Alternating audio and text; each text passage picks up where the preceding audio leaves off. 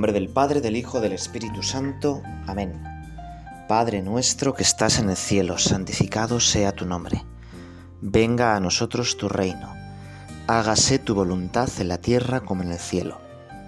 Danos hoy nuestro pan de cada día. Perdona nuestras ofensas, como también nosotros perdonamos a los que nos ofenden. No nos dejes caer la tentación y líbranos del mal.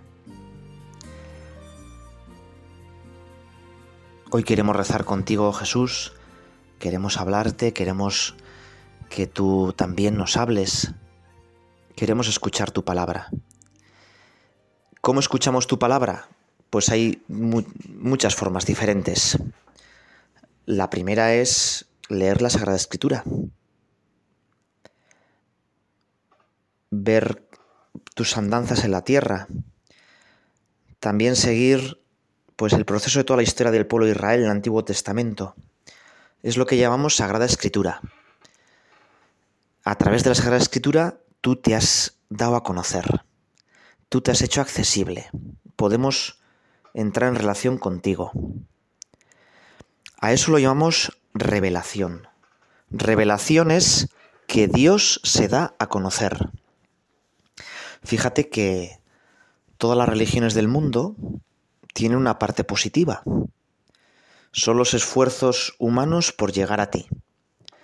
Pero como todo lo humano, pues a veces es muy incompleto. Muchas veces esas religiones reflejan cómo somos nosotros por dentro. La imagen que tienen de Dios es un Dios pues que se enfada, que es vanidoso, que es orgulloso. Los dioses de las religiones se parecen demasiado a nosotros, a nuestros peores defectos. Y si no, pues date una vuelta por el panteón, por ejemplo, griego, y verás cómo Júpiter pues tiene mal genio, se encapricha con pues una chica o con otra, cómo su mujer era pues quiere vengarse, y así podíamos seguir, ¿no? Los dioses son demasiado humanos. Nosotros no es que la persona quiera llegar a Dios, sino que Dios decide llegar a nosotros. Dios decide manifestarse. Eso es la revelación. Qué suerte tenemos. Para que lo tengamos claro, para que sea mucho más fácil, decides quedarte con nosotros. Y la revelación fue puesta por escrito en lo que llamamos Sagrada Escritura, la Biblia, esos 73 libros, que los tenemos encuadernados en un solo volumen, ¿verdad? Con páginas finitas para que ocupe menos. Pero la parte más importante de la divina revelación no es la escrita, sino la transmitida. Lo que llamamos la tradición. ¿eh? La tradición. es decir, cada vez que hablamos de Dios, cada vez que se nos nota que somos cristianos, estamos transmitiendo cómo es Dios, qué quiere Dios, cuál es el proyecto salvífico de Dios. De esto nos habla esa maravilla que tenemos que se llama Compendio del Catecismo de la Iglesia Católica. Fíjate que en, un mundo bueno, pues cambiante, con muchísimas variantes. El Papa Juan Pablo II decidió que había que renovar el catecismo de la Iglesia Católica. Había que a esta nueva generación, a esta nueva cultura, expresar claramente qué es lo que creía la Iglesia Católica. El anterior catecismo había surgido del Concilio de Trento, siglo XVI. Por tanto, más de 400 años después, se hizo una tarea increíble en un texto que es maravilloso, plagado de referencias, muy bien pensado, que se llama Catecismo de la Iglesia Católica. Es un tocho así, naranja, bastante grande, que es, bueno, si no lo has utilizado nunca, no es un libro para leer seguido, o también no puedes leer seguido e irlo repasando, ¿verdad? Es un libro sobre todo de consulta, de reflexión, Y para que, como salió un libro bastante grande, para que fuera más fácil la asimilación, el Papa Benedicto XVI emprendió otra tarea. Juan Pablo II renovó el Catecismo de Trento. Ese Catecismo de Trento había sido adaptado en preguntas y respuestas. Una de las adaptaciones más famosas era el Padre Astete. Igual tú que me estás escuchando aprendiste la doctrina cristiana en el Catecismo del Padre Astete, ¿verdad? Preguntas y respuestas. Bueno, pues Benedicto XVI quiso que esa gigantesca sabiduría condensada en el Catecismo de la Iglesia Católica fuera fácil de asimilar. Y por eso publicó el Compendio del Catecismo de la Iglesia Católica, con preguntas y respuestas. Y además todavía hizo mucho más. Por ejemplo, hizo una especie de catecismo para jóvenes, el Yucat, con una pedagogía eh, fantástica, llena de fotos, llena de, pues, si pasas las páginas, hay un cómic que se mueve. Bueno, es intentos de que la verdad sea más accesible, ¿verdad? Bueno, pues dentro de ese compendio del catecismo, el primer capítulo se, es un capítulo pequeño introductorio que es El hombre es capaz de Dios. Tú y yo estamos hechos para Dios. Tenemos un agujero que nada lo sacia más que Dios. Y el segundo capítulo es Dios viene al encuentro del hombre, la revelación. Y precisamente el punto con el que hoy queremos rezar contigo, Señor, es, bueno, esta revelación, ¿cómo se transmite? Punto 11. ¿Por qué y de qué modo se transmite la divina revelación. Fíjate qué fácil, ¿verdad? Y dice así, Dios quiere que todos los hombres se salven y lleguen al conocimiento de la verdad, es decir, de Jesucristo. Es preciso, pues, que Cristo sea anunciado a todos los hombres según su propio mandato. Id y haced discípulos de todos los pueblos. Esto se lleva a cabo mediante la tradición apostólica. Bueno, es difícil decir más con menos palabras, ¿verdad? Dios quiere que todos nos salvemos. O sea, Dios no es un cazador que está esperando el momento en el que tú fallas para entonces pedirte cuentas. No es un auditor fiscal, ¿no? Que te está mirando. Fíjate, ¿cómo miraría una madre anciana ya de pues, 80 años la vida de su hija. Hombre, pues la mira sobre todo con cariño, con amor, con agradecimiento. ¿eh? Y pues algo así Dios. Dios a nosotros nos mira así. No está exactamente contando cuántas veces pues ¿no? la niña pues no quiso comer eh, las alubias o cuántas veces dejó desordenados los juguetes, sino que una madre, pues, sobre todo cuando mira a su hija, pues la quiere con locura, ¿no? Pues algo así, algo así Dios con nosotros, ¿no? Dios quiere que nos salvemos. Dios que nos ha hecho capaces de Él, con un agujero que no se nada, con nada más que con Él, quiere que seamos felices. Quiere que saciemos todas nuestras ansias de felicidad. ¿Por qué? Porque Dios sobre todo es alegría. Dios es felicidad, Dios es amor. Y nosotros al tratar con Dios tenemos que ser así. Dios quiere que todos los hombres se salven y lleguen al conocimiento de la verdad. Claro, esto de la verdad hoy en día, pues como Pilatos podríamos decir, ¿qué es la verdad? A veces podíamos pensar, jo, qué tonto fue Pilato, que no esperó a que Jesús le respondiera, ¿verdad? ¿Qué es la verdad? Aunque ya lo había dicho. ¿Qué es la verdad? La verdad soy yo. Y así lo dice este punto del compendio. Dios quiere que todos los hombres salven, lleguen al conocimiento de la verdad, que es Jesucristo. La verdad es Jesucristo. Si nos pusiéramos un poco filosóficos, podríamos decir que la verdad es la adecuación de nuestro intelecto, de nuestra inteligencia a las cosas. Es decir, que yo lo que piensa lo que pienso se adecue a lo que de verdad existe. ¿eh? Yo puedo ver un cesto con cuatro manzanas y digo, no, hay cinco. Bueno, pues, pues no, ¿verdad? Hay un chiste un poco tonto, pero que, que nos expresa cómo la verdad, muchas veces vista con cariño, pues puede mejorar, ¿verdad? Esto es un niño pequeñito que se está metiendo el dedo en la nariz ¿eh? y está ahí hurgando y haciendo ahí pues grandes investigaciones y todas las madres del colegio que están ahí en el patio viendo a sus niños están pensando, este niño, qué guarro, su madre no le enseña, qué falta de educación, va a ser un desastre. Y la madre le está mirando con cariño y dice, ay, mi hijo, va a ser un gran investigador. bueno, pues algo así Dios, ¿no? Dios se queda embobado cuando nos mira y quiere que nos salvemos y que lleguemos al conocimiento de la verdad. Conoceréis la verdad y la verdad os hará libres.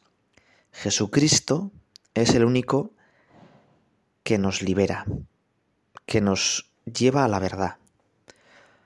Bueno, pues vamos a agradecerle, ¿no? Que nosotros le conocemos, que nosotros hemos conocido a Jesucristo.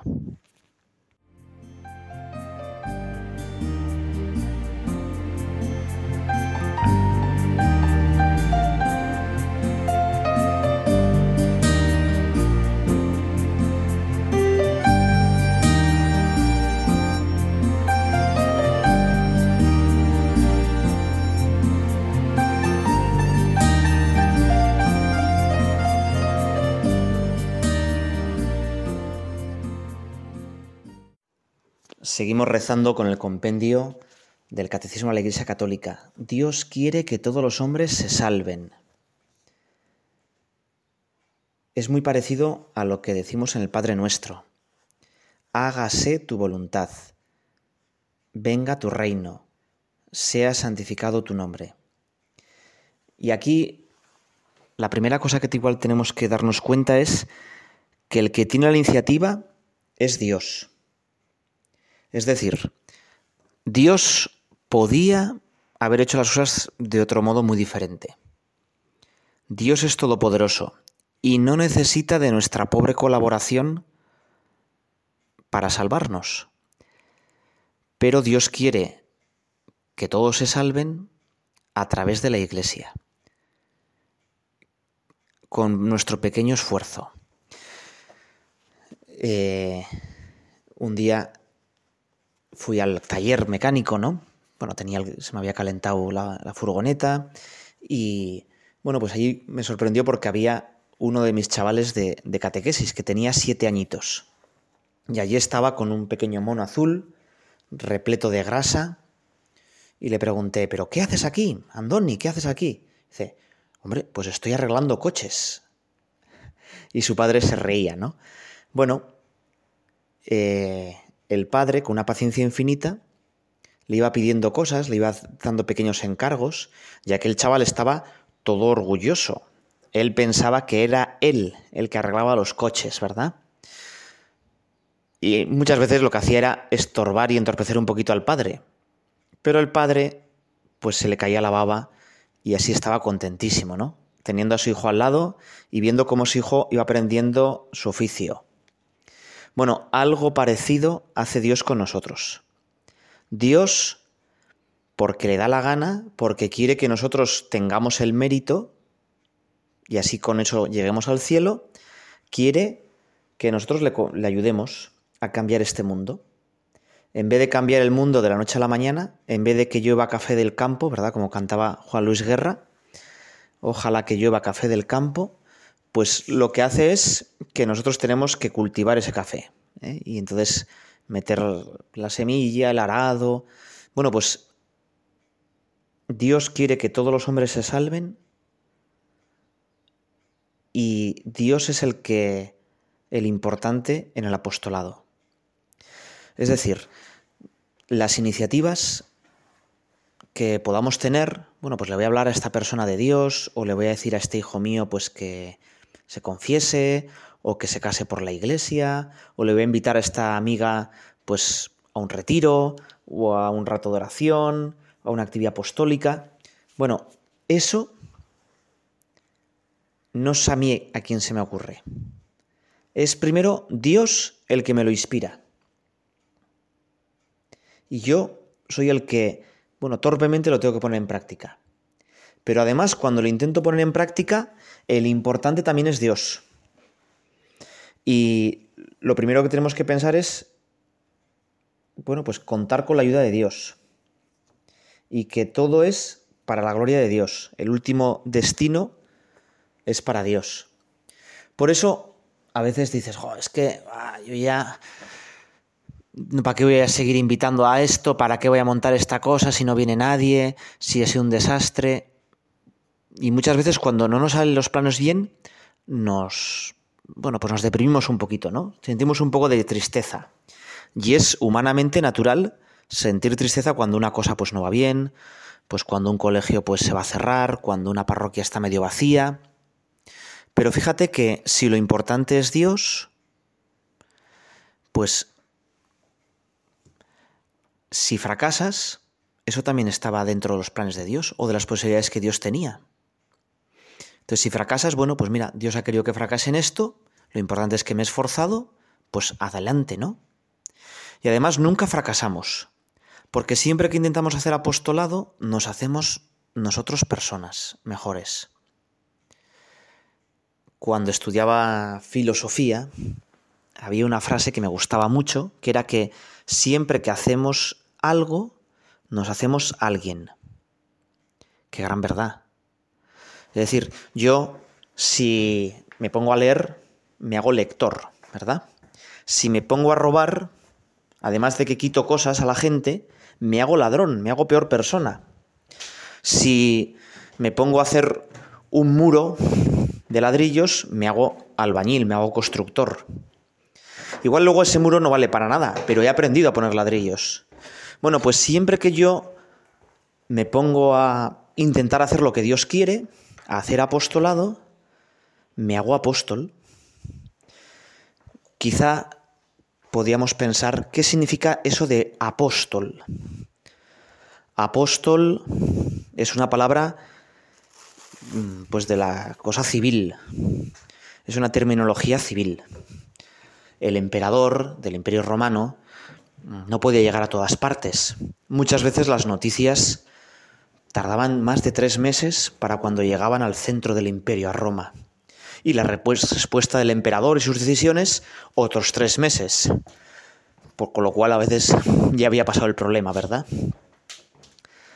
Uno de los hechos más curiosos es que cuando el malentendido que llevó al cisma de Oriente, 1054, el papa que decretó la excomunión del patriarca Constantinopla ya había muerto para cuando los emisarios habían llegado a Constantinopla. Bueno, pues el emperador elegía a una persona que era de su total confianza, con la que tenía todo su toda su intimidad y a esa persona le nombraba apóstol.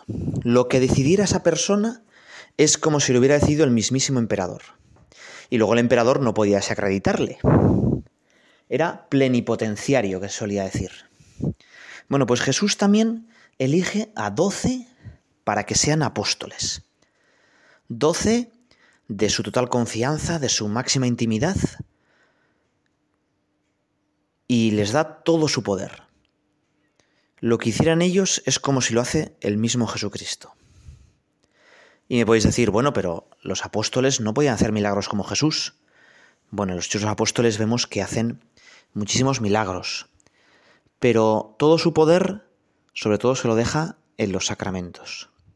Son los apóstoles y sus sucesores los que pueden pues ir creando la iglesia esa maravilla, ese portal que nos lleva al cielo.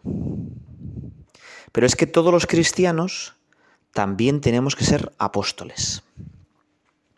Todos los cristianos somos enviados por Jesús con el mismo poder de Jesús para continuar su tarea.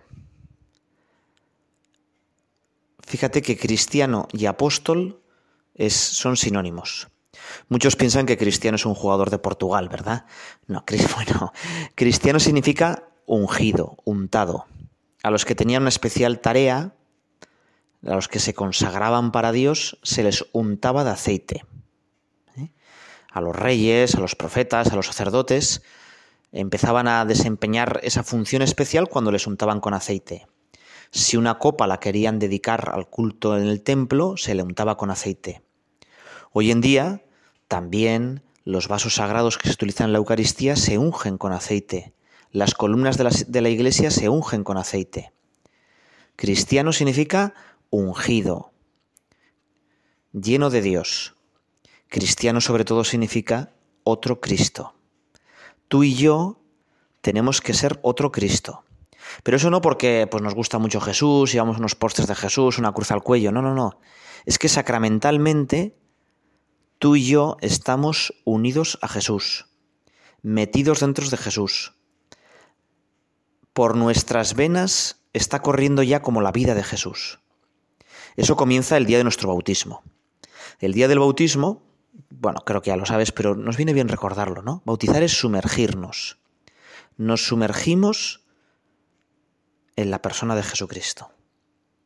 Debajo, el, gesto del bautismo es el agua, pero no solo porque el agua es la vida, porque el agua purifica y limpia, sino porque el agua aquí simboliza una aguadilla. Cuando estás debajo del agua no puedes vivir. Cuando sales, sales una vida nueva. Debajo del agua mueres a todo lo malo, te unes a Jesucristo muerto. Cuando sales, te unes a Jesucristo resucitado. Por el bautismo, cada uno de nosotros somos cristianos, somos otros Cristos. Tenemos que amar como Jesús, compartir como Jesús, perdonar como Jesús. ¿Qué haría Jesucristo en mi lugar? Bueno, pues eso es lo que tengo que hacer yo.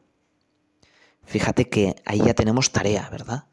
Madre mía, ser otro Cristo. Que la gente no necesite leer el Evangelio. Que al ver nuestra vida entiendan cómo es Jesús. Bueno, con eso, sin tu gracia, sin tu ayuda, Señor, es totalmente imposible. Pero vamos a intentarlo, ¿verdad? Señor, si tú me ayudas, pues yo podré cualquier cosa. Bueno, cristiano es ser otro Cristo. Esa unión con Jesucristo se fortalece cuando rezamos, cuando estamos haciendo esto, cuando vamos cogiendo más confianza contigo, Señor, y te vamos contando nuestras cosas, se multiplica de manera especial con, la misa, ¿verdad?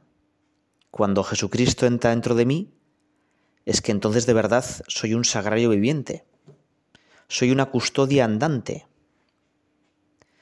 Qué importancia es pararnos un poquito cuando comulgamos, darnos cuenta quién está dentro de nosotros y decirle, Señor, yo quiero ser como tú. Quita mi corazón y pon el tuyo. Quita mis torres palabras y pon las tuyas mis pensamientos tontos y distraídos y pon tu voluntad, hágase tu voluntad. Y haz que yo sepa transmitir ese mensaje de Jesús. Y luego sabemos además que si cuando morimos estamos unidos a Jesucristo, de su mano venceremos la muerte. Igual que Él resucitó, yo también tendré vida eterna la garantía de que hay vida eterna, de que yo voy a resucitar, es que estoy unido a Jesucristo, es que yo soy cristiano, es que yo soy otro Cristo.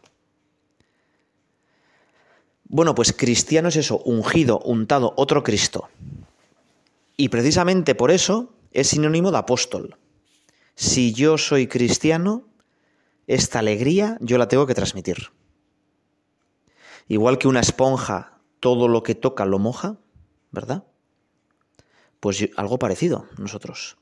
Si yo estoy lleno del amor de Dios, bueno, es que eso se me nota, es que yo eso lo tengo que transmitir.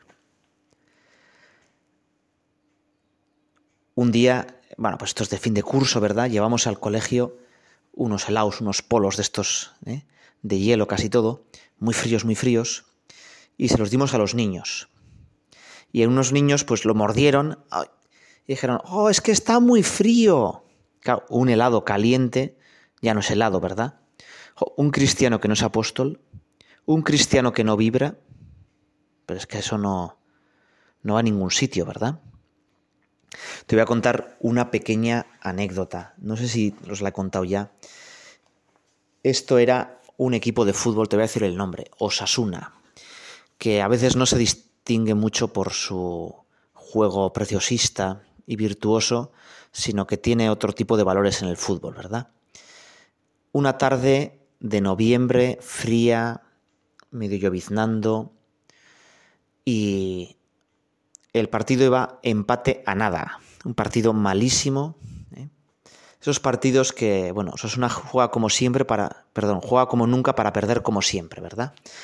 Y total que ya quedaban 10 minutos y el equipo contrario mete un gol.